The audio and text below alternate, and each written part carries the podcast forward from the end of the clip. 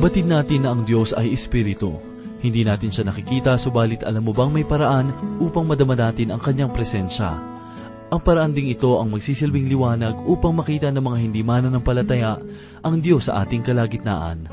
Ano ba ang bagay o paraang ito?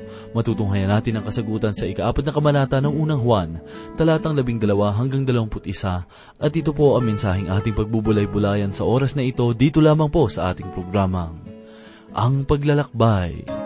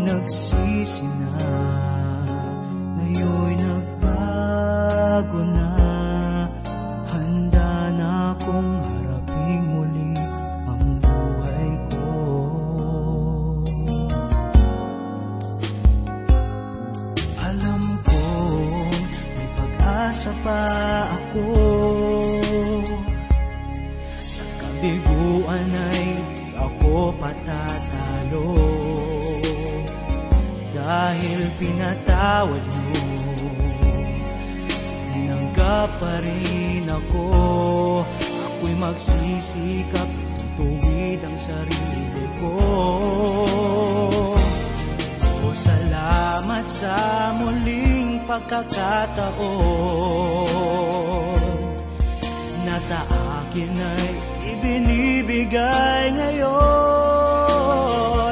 Ito'y hindi ko sasayangin. Ang buhay ko ay aayusin. Sa Panginoon, yan ang aking dalangin. O salamat sa muling pagkakataon. Di magtatagal, dangal ko ibabangon Itatayo ang kinabukasan Magsisilbing pag-asa ng bayan.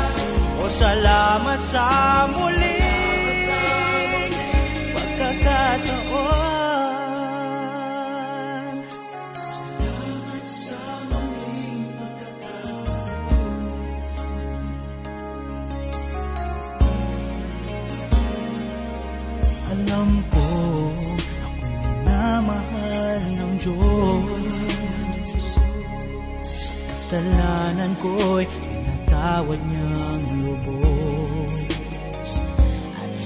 pagtulong niyo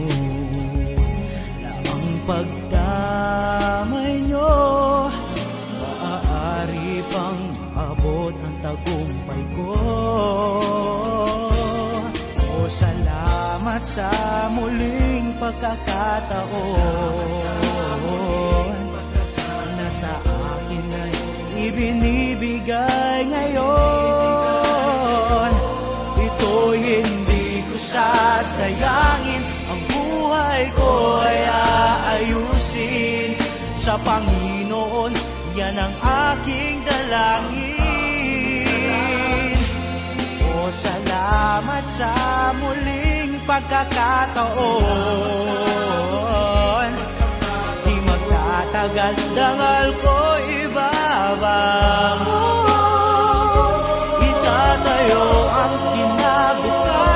Magsisilbing pag-asa ng bayan. O salamat sa muling pagkakataon.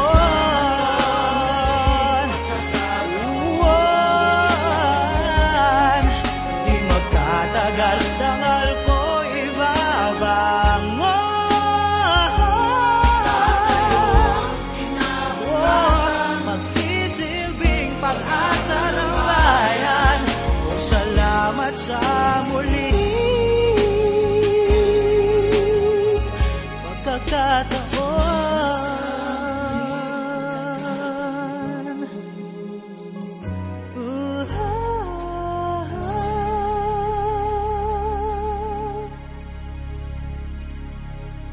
Kamusta po kaibigan? Purihin ang Panginoon sa mga sandaling ito na kanyang ipinagkaloob upang tayo po ay muling pagpalain ng kanyang mga salita. Ako po si Pastor Dan Abangco. Sabay po nating pagbulayan ang salita ng buhay. Purihin. Ang mensaheng ating pagbubulay-bulayan sa mga sandaling ito ay ating hahanguin mula sa ikaapat na kabanata ng unang Juan talatang labing dalawa hanggang dalawampu at isa.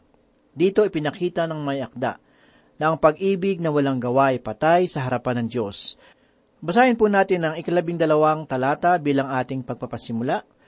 Walang nakakita kailanman sa Diyos. Kung tayo'y nag-iibigan sa isa't isa, ang Diyos ay nananatili sa atin at ang kanyang pag-ibig ay nagiging sakdal sa atin. Walang nakakita sa Diyos kailanman. Ito ang katotohanang inihayag ng banal na kasulatan.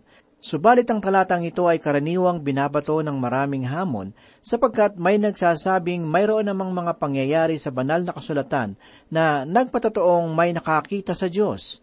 Nariyan si Adan at si Moises na nakipag-usap sa Panginoon ng harapan.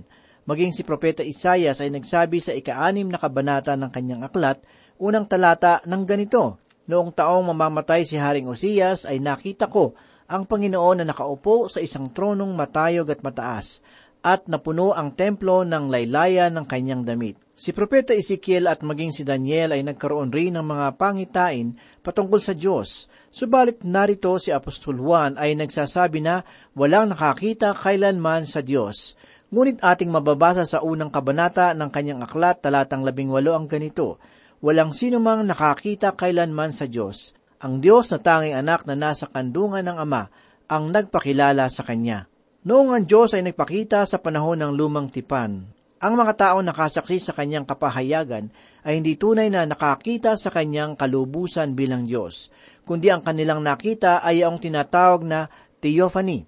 Ang salitang ito ay nangangahulugan na ang Panginoon ay gumagamit ng mga bagay-bagay upang ihayag ang kanyang sarili sa abot ng pangunawa ng tao. Kaya naman si Apostol Juan ay tumpak na nagsabi ng katotohanan ng kanyang isinulat na walang sino man ang nakakita sa Diyos kailanman.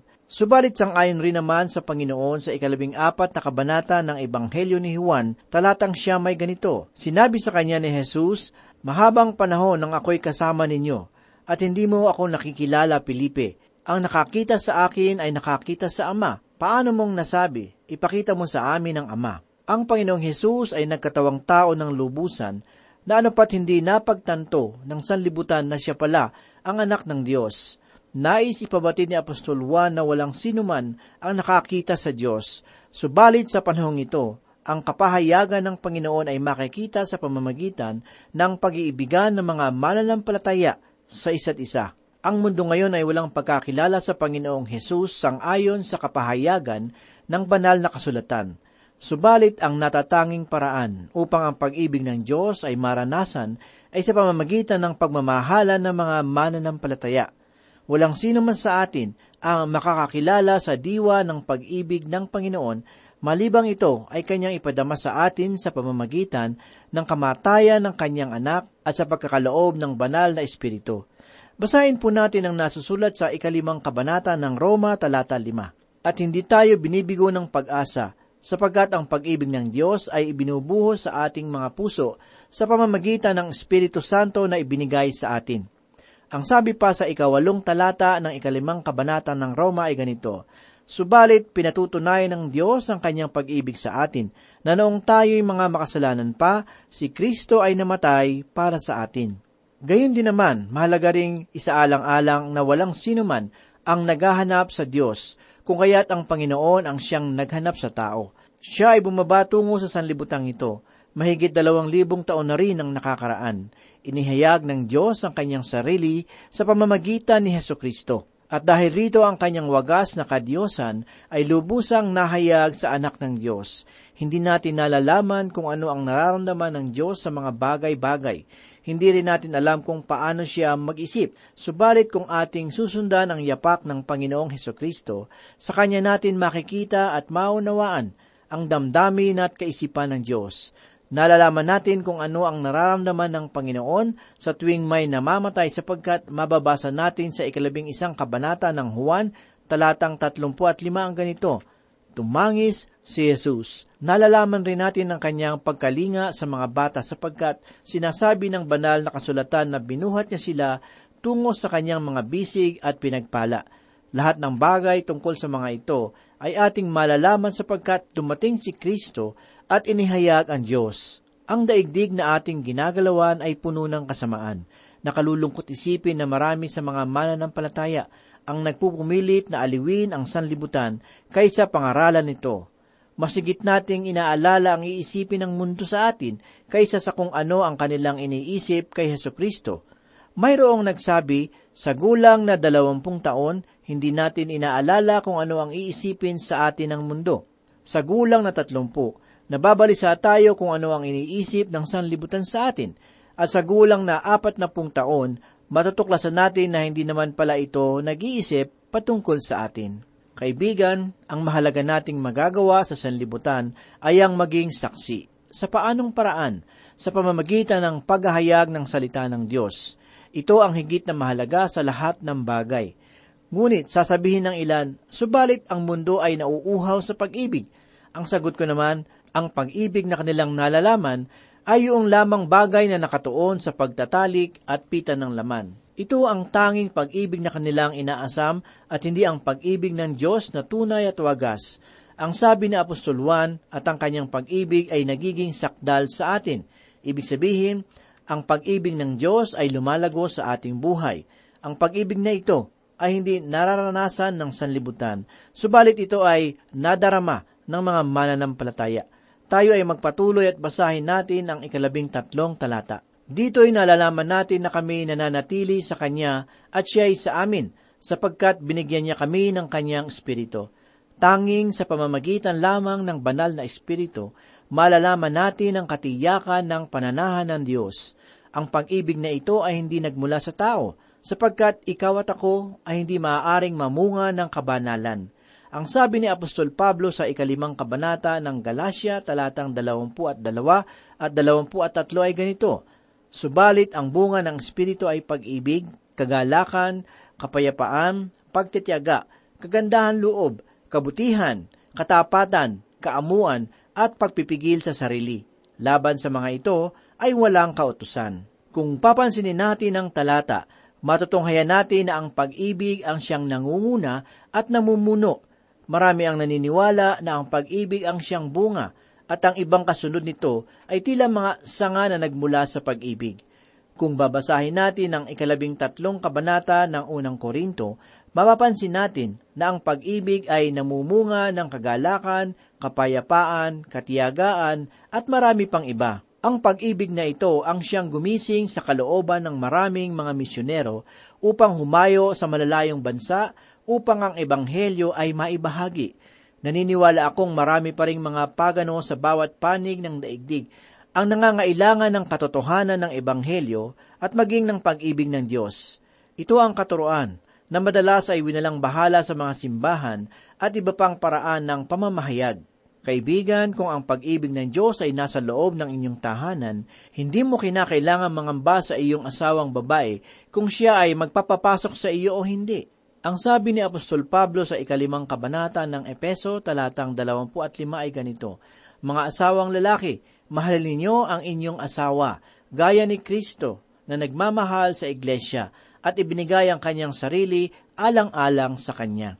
Kung ang mag-asawa ay nagmamahalan sa isa't isa, sapat na ang pag-ibig upang maging bigkis na magbubuklod sa kanilang dalawa. Ang sabi ni Apostol Juan Dito'y nalalaman natin na kami nananatili sa Kanya at siya ay sa amin sapagkat binigyan niya kami ng Kanyang Espiritu. Mula sa ikaapat na talata ay sinabi ni Apostol Juan na ang Espiritu na sumasa atin ay higit sa Espiritu ng sanlibutan. Tayo ay pinananahanan ng banal na Espiritu at siya ang may kakayahan na magpasibol ng tunay na pag-ibig sa ating mga puso. Hindi natin ito magagawa sa ganang sariling atin, sapagkat ang tao sa kanyang likas na katauhan ay masama. Subalit, kung ang mananampalataya ay isa sa ilalim sa kapuspusan ng banal na espiritu, ang bunga ng pag-ibig ay kanyang mararanasan at maipamumuhay. Basahin po natin ang ikalabing apat na talata. At nakita namin ang sinasaksihan na sinugo ng Ama ang anak bilang tagapagligtas ng sanlibutan. Ito ang mabuting balita na dapat nating ibahagi.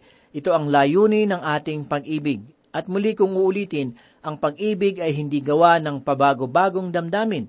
Hindi ito makalaman at makamundo. Hindi ito yaong nakikita mo sa mga pahayagan at telebisyon. Ito ay ang diwa kung saan ang mabuting balita tungkol kay Kristo Jesus ay ating ipinapahayag sa sanlibutan. Ang pag-ibig na ito ay hindi madaling maunawaan. Ang mga misyonerong humahayo tungo sa mga mapapanganim na bansa upang ipangaral ang ebanghelyo ay tanda ng tunay na pagmamahal. Iniibig nila ang mga tao at ninanais nilang sila ay makakilala sa Panginoong Hesus. Ang sabi pa po sa ikalabing limang talata ay ganito, Ang sinumang nagpapahayag na si Jesus ay anak ng Diyos, ang Diyos ay nananahan sa Kanya, at siya ay sa Diyos. Ito ang bagay na dapat nating pasimulan sa Diyos. Ang pagdadalang tao ni Maria ay mahalagang katotohanan, subalit ito ang mabuting balita na sangayon kay Apostol Pablo sa ikalabing limang kabanata ng unang Korinto, talatang tatlo at apat ay ganito po ang sinasabi, sapagkat ibinigay ko sa inyo una sa lahat ang aking ding tinanggap, na si Kristo ay namatay para sa ating mga kasalanan, ayon sa mga kasulatan at siya ay inilibing at muling binuhay ng ikatlong araw ayon sa mga kasulatan. Kaibigan, kung si Yeso Kristo ay isang sinungaling, ang kanyang kamatayan at pagkabuhay na maguli ay walang kabuluhan. At kung magkagayon, ang paniniwala sa kanyang pagkabuhay na maguli ay panilinlang lamang. Subalit ang mga katibayan tungkol sa kanyang katotohanan ay hindi natin mapapasubalian. Siya ang anak ng Diyos, ang Diyos ay nananahan sa kanya at siya sa Diyos. Ito ang dahilan kung bakit sinabi ng Panginoong Hesus na anuman ang ginawa ng kanyang ama ay gayon din ang kanyang ginagawa. Sinabi niya sa ikalimang kabanata ng Ebanghelyo ni Apostol Juan talatang dalawampu at apat ang ganito, Katotohanang sinasabi ko sa inyo, ang nakikinig ng aking salita at sumasampalataya sa Kanya na nagsugo sa akin ay may buhay na walang hanggan at hindi darating sa kahatulan kundi lumipat na sa buhay mula sa kamatayan. Ang pangungusap na ito ay may mabigat na pahayag. Paano ito mangyayari? Muli ang sabi ng Panginoon sa ikalimang kabanata ng Juan talatang labing siya may ganito. Kaya sumagot si Jesus at sinabi sa kanila, Katotohanang sinasabi ko sa inyo, hindi makagagawa ng anuman ang anak sa kanyang sarili, kundi ang nakikita niyang ginawa ng ama, sapagkat ang lahat ng mga bagay na kanyang ginawa ay siya ring ginawa ng anak. Ito ang dahilan kung bakit ang sinasabi ng Panginoon sa pamamagitan ng kanyang salita na kung ikaw ay makikinig sa kanyang tinig at mananampalataya sa kanya, ikaw ay maliligtas. Patuloy pa ni Apostol Juan sa ikalabing anim na talata at ating nalaman at sinampalatayanan ang pag-ibig ng Diyos para sa atin. Ang Diyos ay pag-ibig at ang nananatili sa pag-ibig ay nananatili sa Diyos at ang Diyos ay nananatili sa Kanya. Ang mensahe sa talatang ito ay hindi kinakailangang paghiwalayin sa isa't isa. Hindi natin maaaring sabihin na minamahal natin ang Diyos, ngunit namumuhi naman tayo sa ating kapatid sa pananampalataya. Ito ang ikalawang pagkakataon sa kabanata na ito, kung saan muli nating makikita ang katagang ang Diyos ay pag-ibig. Ang katagang ito ay makikita natin sa ikaapat na kabanata dito sa sulat ni Apostol Juan, talatang 8 at talatang 16. Ito ang kahulugan ng sinasabi ni Apostol Juan tungkol sa Panginoon. Ang Diyos ay pag-ibig.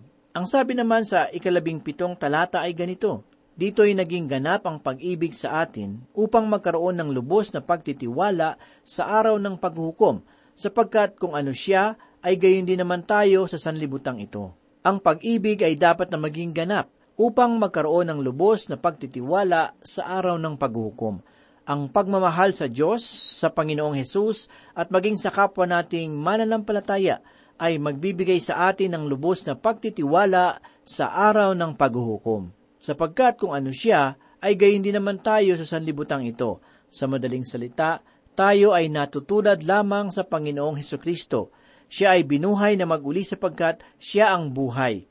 Ang buhay na ito ay ating tinanggap sapagkat tayo ay na kay Kristo at tinanggap sa mga minamahal. Kaya naman patuloy po ni Apostol Juan sa ikalabing walong talata ay ganito, Walang takot sa pag-ibig, kundi ang sakdal na pag-ibig ay nagpapalayas ng takot, sapagkat ang takot ay may kaparusahan at ang natatakot ay hindi pa nagiging saktal sa pag-ibig. Ang takot ay naging bahagi na sa makasalanang kalikasan ng tao. Subalit ang mga taong nananampalataya sa Diyos ay hindi na kinakailangang matakot sa anumang hatol na darating, sapagkat ang lahat ng ating mga kasalanan ay pawang hinugasan na ng dugo ng Panginoong Hesus, minsan at magpakailanman. Kaya naman kung ikaw ay patuloy pa ring matatakot, hindi mo mararanasan ang ligaya ng pagkaligtas. Ang kagalakan ay nagmumula sa pag-ibig na pumapawi ng lahat ng takot. Ganito pa po ang sinabi sa ikalabing siyam na talata. Tayo'y umiibig sapagkat siya ang unang umibig sa atin. Kay sarap isipin na tayo ay inibig ng Panginoon noong tayo ay hindi karapat-dapat at ang ating Diyos ay nararapat sambahin at mahalin dahilan sa kanyang habag.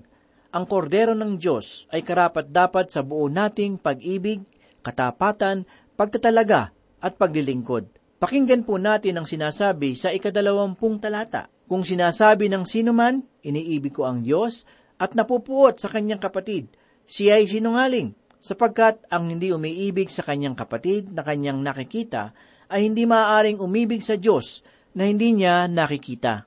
Ang mensaheng ito ay nasusulat. Hindi ito mula sa aking labi at kaisipan, kundi mula kay Apostol Juan. Ang sabi niya, kung sinasabi mong iniibig mo ang Diyos, ngunit hindi mo iniibig ang iyong kapatid kay Kristo, isa kang sinungaling. Sapagkat ang hindi umiibig sa kanyang kapatid na kanyang nakikita, ay hindi maaaring umibig sa Diyos na hindi niya nakikita. Nakalulungkot isipin na ang panahong ito ay binabalutan ng makapal na pagkukunwari at pananamantala sa kapwa. Sinasabi nating mahal natin ang Panginoon, ngunit kinapupuutan naman natin ang mga mananampalataya.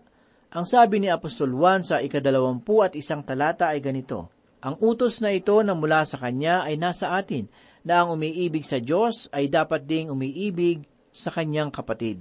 Ang pahayag na ito ay isang utos, hindi sinasabi ng Panginoon na sundin mo ito kung nararamdaman mong dapat o gusto mo. Ang sabi niya, ito ang bagay na iniuutos ko sa iyo sapagkat minamahal kita.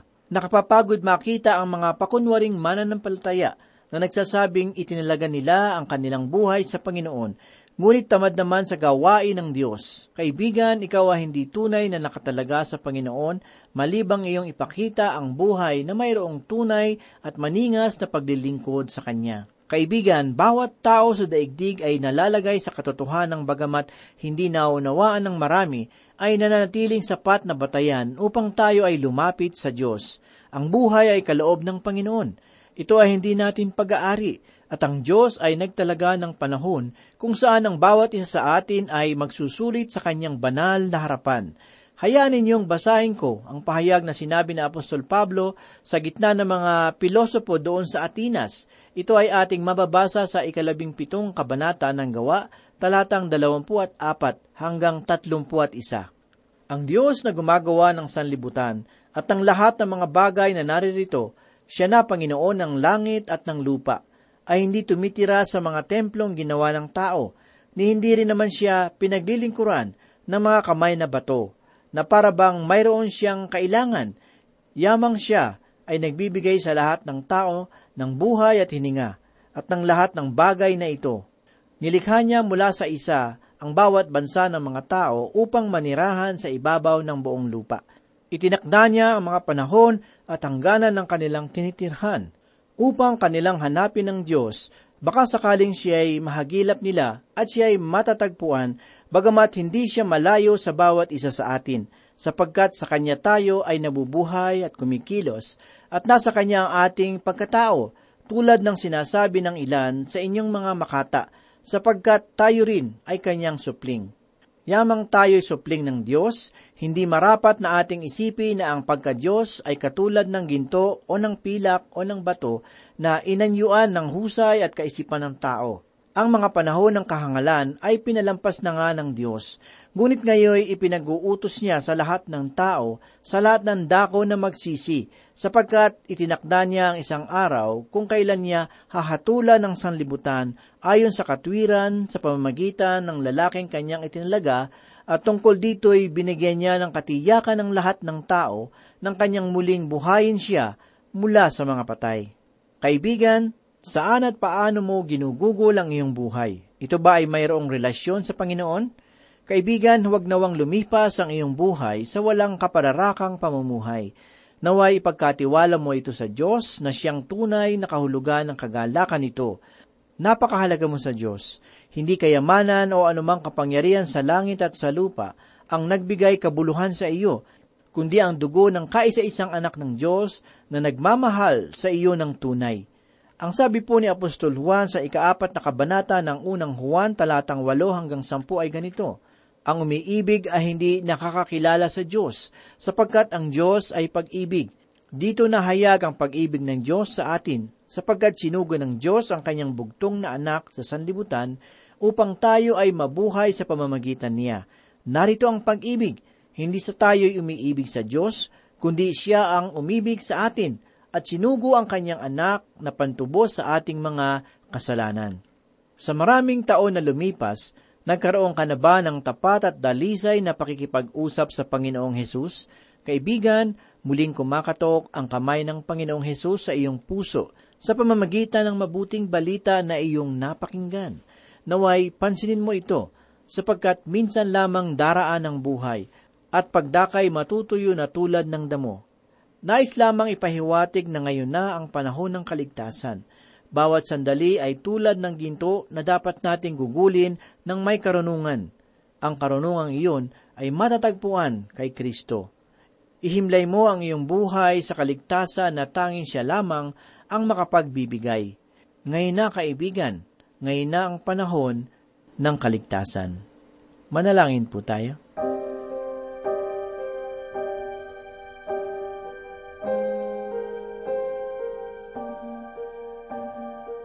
Salamat po mapagpalang Diyos sa sandaling ito na kami ay muling nakapag-aral ng iyong banal na aklat.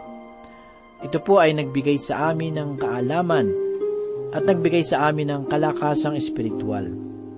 Ikaw ang tumulong sa amin upang kami ay maging masunurin sa iyong mga salita at gawin mo kaming buhay na patotoo sa aming kapwa.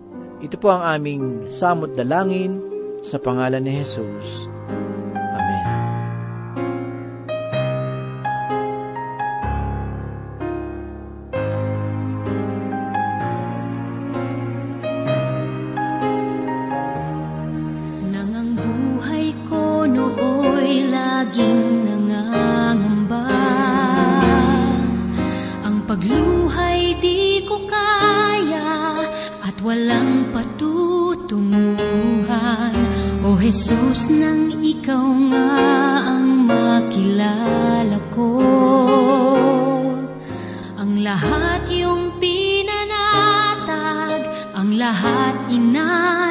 Mo Kapayapaan